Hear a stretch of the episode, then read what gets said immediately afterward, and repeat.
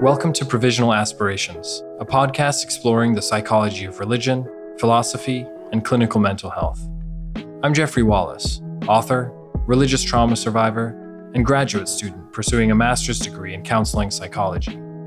Join me as I indulge my academic interest in the human spiritual experience, a curiosity that I couldn't fully explore as a member of a high demand religious group.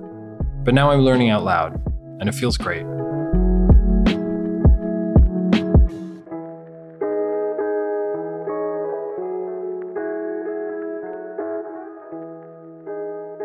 Even in 2022, if you were to ask the average Westerner what name comes to mind when you say the word psychology, they would answer Sigmund Freud, or perhaps just Freud.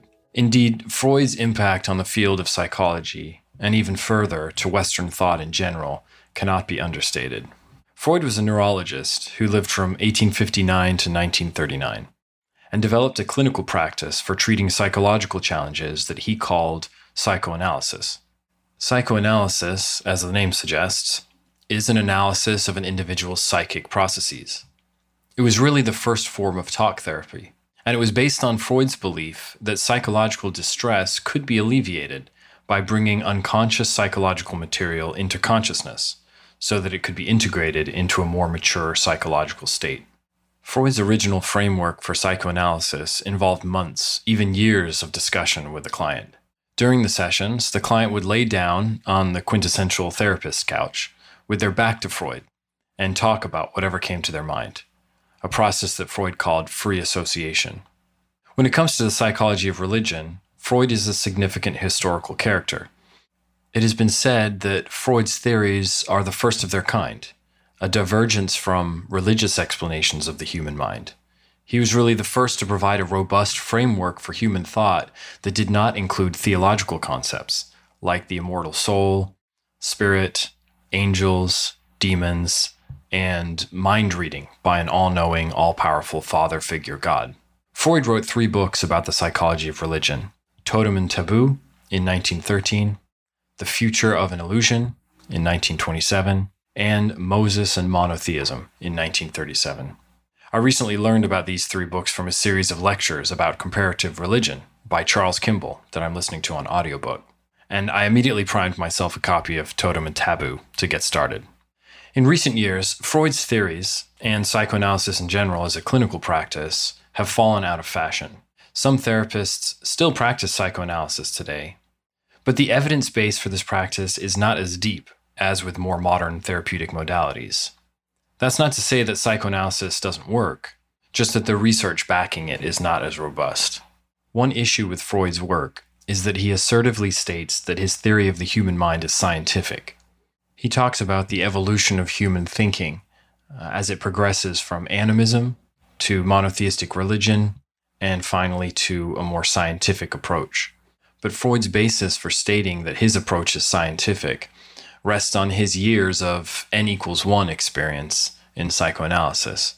He speaks as if his cumulative experience in the therapy room constitutes evidence for his theories throwing out the possibility of his own confirmation bias and subjectivity. That is to say, his theories have not been tested by randomized and controlled studies in a research laboratory to confirm his hypotheses. That being said, one cannot be unimpressed with Freud's cocksuredness as displayed in Totem and Taboo. There's no doubt that Freud spent a lot of time thinking about thinking, and he holds himself and others to ruthlessly honest self evaluation. Freud is unafraid to highlight and analyze all of the unseemly elements of the human psyche the violent, the sexual, and the immature. It is obvious from his writing that he has bravely reckoned with these socially unacceptable impulses in himself and subsequently can see them with clarity in others. Despite his appeal to dark psychology, Freud's confidence is refreshing. He's pejorative in the way he speaks of individuals who suffer, calling them mentally ill a phrase I prefer to avoid, and worse yet, referring to them as neurotics. This is the sort of language that is avoided nowadays in the field of mental health. We don't call people schizophrenics or depressives, etc. But Freud's arrogance comes with dogged optimism. Freud is of the opinion, and he was the first one to boldly say so, that by simply talking with an individual, that is, by psychotherapy, they can recover from depression, compulsion, anxiety, and obsession. In Totem and Taboo, Freud even cites another author who was, and I quote, a highly intelligent man, a former sufferer from compulsion neurosis, who, after being cured through psychoanalytic treatment, was able to demonstrate his efficiency and good sense. This reminded me of the approach of Szasz that we discussed in episode 2, also a psychoanalyst and a student of Freud, who viewed depression and anxiety as conditions that an individual can overcome as they learn about themselves, reject infantile fantasies, and learn the rules of social game playing. According to Freud, an adamant atheist, part of the infantile fantasy that contributes to less than optimal mental states is religion. Before we move on to the two main themes of the book that I found most insightful, let's address a term that Freud frequently uses compulsion neurosis. Again, this isn't a term used in the mental health community today. Instead, at least in the US, we use the big purple book that I have sitting in front of me on my desk, the DSM, the Bible of Clinical Psychology. It had about 100 diagnoses when it first came out in 1952, grew to 365 in the year 2000, and now sits at around 157 in the most recent fifth edition. I digress. Compulsion neurosis would include any mental disorder with anxiety at its root depressive disorders, anxiety disorders, obsessive compulsive disorder, and any other condition resulting from an insecurity that is projected on self or others by way of maladaptive thoughts and behaviors. What Freud calls compulsion neurosis, though, is not a very nuanced term, and it covers a lot of territory but it was the focus of his work with psychoanalysis. In Totem and Taboo, Freud identifies two psychological occurrences related to religious thinking that have implications for mental well being. One, the ambivalence of emotion, and two, the omnipotence of thought.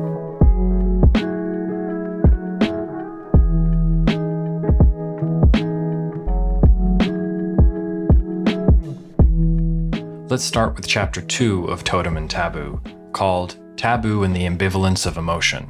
By the way, you'll notice that in this episode, I've deliberately skirted the actual topic matter of this small book that is, the spiritual practices of totemism and taboo prohibitions in primitive cultures. In many places, Freud's discussion feels a bit more like an anthropological study than a psychological one. But briefly, for the sake of understanding the intersection of religion and the ambivalence of human emotion, Totemism was a form of primitive religion that centered spiritual, cultural, and sociological infrastructures around totem animals. Taboo refers to the people, places, and things that these communities considered to be untouchable because they were dangerous, either because they were considered to be associated with wicked spirits, or, in the case of holy people and things, because of their jealous punitive power. Relevant to this discussion is what Freud says about the use of sacred objects and ideas to placate our inherently ambivalent human emotion. He talks about the possible double meaning in the original word for taboo. He says this, and I quote The double meaning in question belonged to the word taboo from the very beginning, and it serves to designate a definite ambivalence, as well as everything which has come into existence on the basis of this ambivalence. Taboo is itself an ambivalent word. The taboo prohibition is to be explained as the result of an emotional ambivalence. Freud goes on to explain that the very necessity of a command to abstain from something is evidence of this inherent human emotional ambivalence. He says this, and I quote If taboo expresses itself mainly in prohibitions, it may well be considered self evident that it is based on a positive, desireful impulse. For what nobody desires to do does not have to be forbidden. And certainly, whatever is expressly forbidden must be an object of desire. And if we should apply the same theory to those cases in which we ourselves seem to hear the voice of conscience most clearly, we would arouse the greatest contradiction. For there we would assert with the most utmost certainty that we did not feel the slightest temptation to violate any of these commandments, as, for example, the commandment, Thou shalt not kill, and that we felt nothing but repugnance at the idea. What Freud is saying here is that behind every prohibition is a desire, or else, why would there need to be the prohibition in the first place? If nobody was ever motivated to do this deed, why would a prohibition against it need to exist? Freud then goes on to talk about what he has learned from performing psychoanalysis, and I quote If we take into account the following results of psychoanalysis, our understanding of the problem is greatly advanced. The analysis of dreams of normal individuals has shown that our temptation to kill others is stronger and more frequent than we had suspected, and that it produces psychic effects even where it does not reveal itself to our consciousness.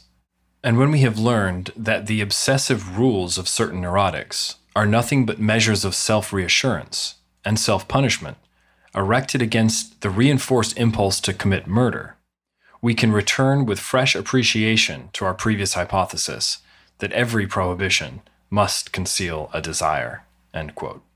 According to Freud, when faced with ambiguity on how to act because of the ambivalence of emotion, primitive religion provided a set of taboos to help settle the ambivalence. This was then carried forth into monotheistic religion with its accompanying moral precepts.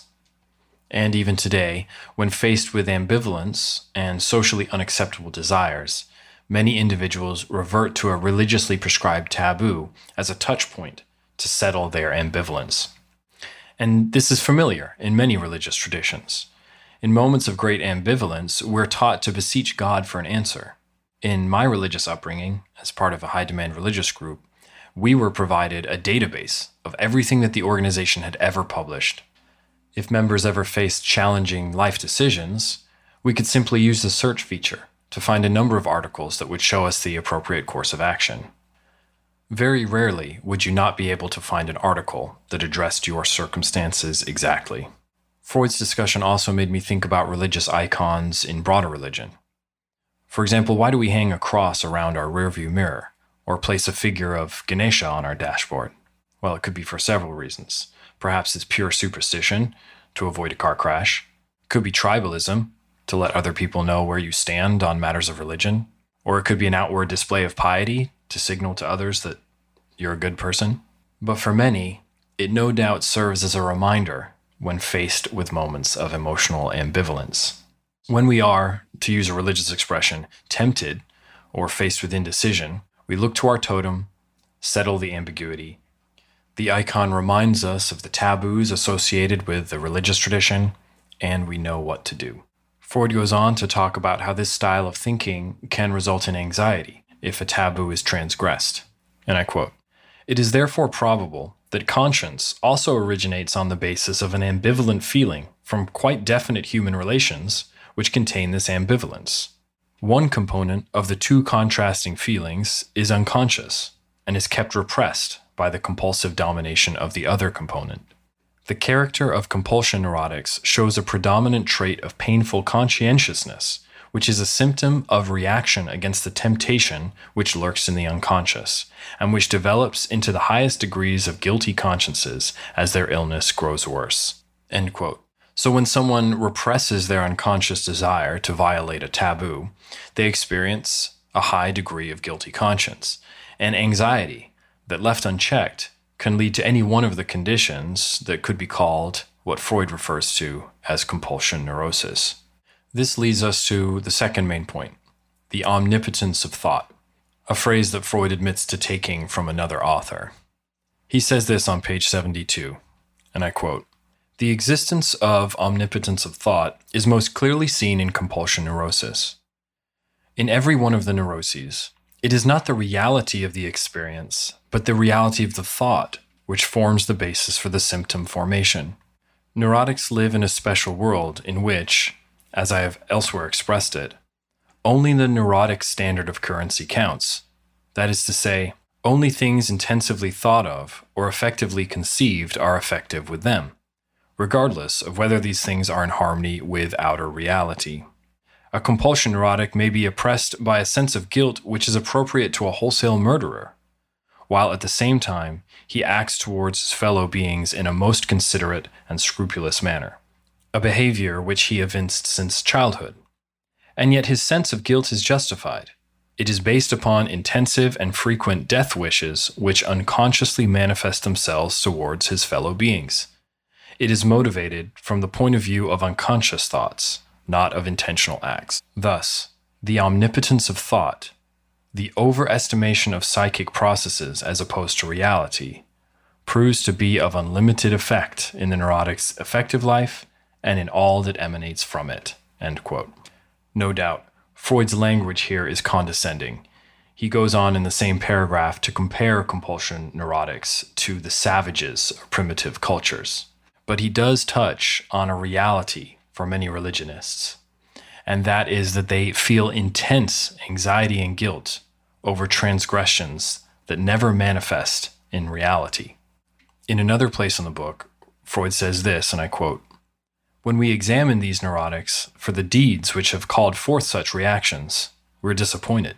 We do not find deeds, but only impulses and feelings which sought evil, but which were restrained from carrying it out. Only psychic realities, and not actual ones, are the basis of the neurotic's sense of guilt.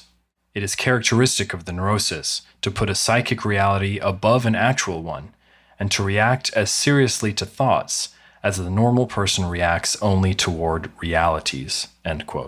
This very real predicament, which is often enmeshed in a religious worldview, can most certainly make its way to a therapist's office.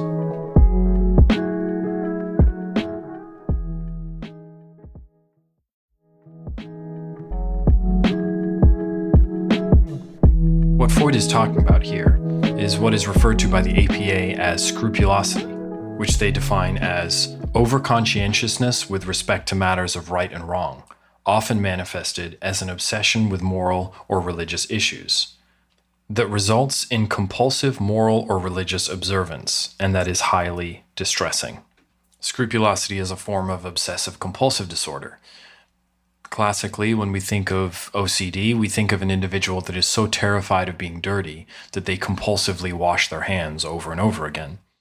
With scrupulosity, um, the compulsive action is a religious one, perhaps some rite or ritual that is performed in a compulsive manner every time a thought enters consciousness that transgresses the taboo of the religion.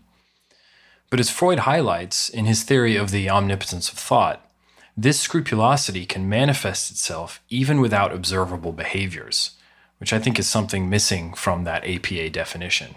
Freud's comments about the omnipotence of thought speak directly to my experience with mental illness coming out of a high demand religious group. Passages from the Holy Scriptures codify the omnipotence of thought.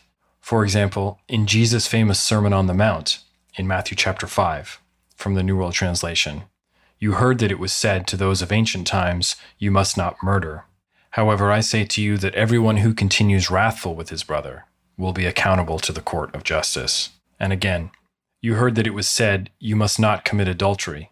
But I say to you that everyone who keeps on looking at a woman so as to have a passion for her has already committed adultery with her in his heart.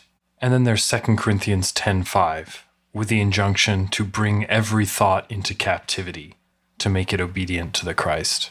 Again, these verses bring the thought to the level of the action. They vilify the mind for socially repressed desires and create a world wherein an individual is constantly monitored by God, not for behaviors, but for thoughts. In my religious upbringing, we were taught that God examines not only the mind, but the very kidneys, the seat of all motivation. While in the APA's definition of scrupulosity, the placation of this fear of being judged by God for unwanted thoughts is done with actions. For some, this compulsive placating takes place only in the mind. For example, in my religious upbringing, we were often taught the story of Nehemiah, who, when confronted by the king of Persia, prayed immediately to his God. There was no necessary convention or posture for this prayer, but an immediate prayer can be offered in any time of temptation to offend God. This is the kind of compulsive thinking that I talk about in my book, one that befell me and led me to mental health crisis. It went something like this. First, an unwanted thought would appear in consciousness, perhaps one of repressed doubt. This would be followed by an earnest prayer for forgiveness and strength, followed by the appearance of the apostate thought again, which would bring guilt over being faithless. Leading to another compulsive and desperate prayer for more faith. This cycle of compulsive thought would continue relentlessly, leaving very little room for any other constructive or creative problem solving, and eventually leading me directly to the door of the psychiatrist's office. Only after learning about mindfulness, after months of psychotherapy, and after eventually rejecting my fantastical religious worldview, was I able to release myself from this compulsion neurosis. I recognize that the severity of my symptoms may be rooted in a biological predilection to a particular way of thinking. That is to say, we all find ourselves at a different place on the scale of that personality dimension that we call neuroticism. But I think that this omnipotence of thought and the favoring of a hoped for narrative over testable reality is what causes many non believers to criticize religion. The intertwining of taboo prohibitions with the motivating power of hope is an unfortunate side effect of many Western religions, a side effect that may result in negative clinical outcomes.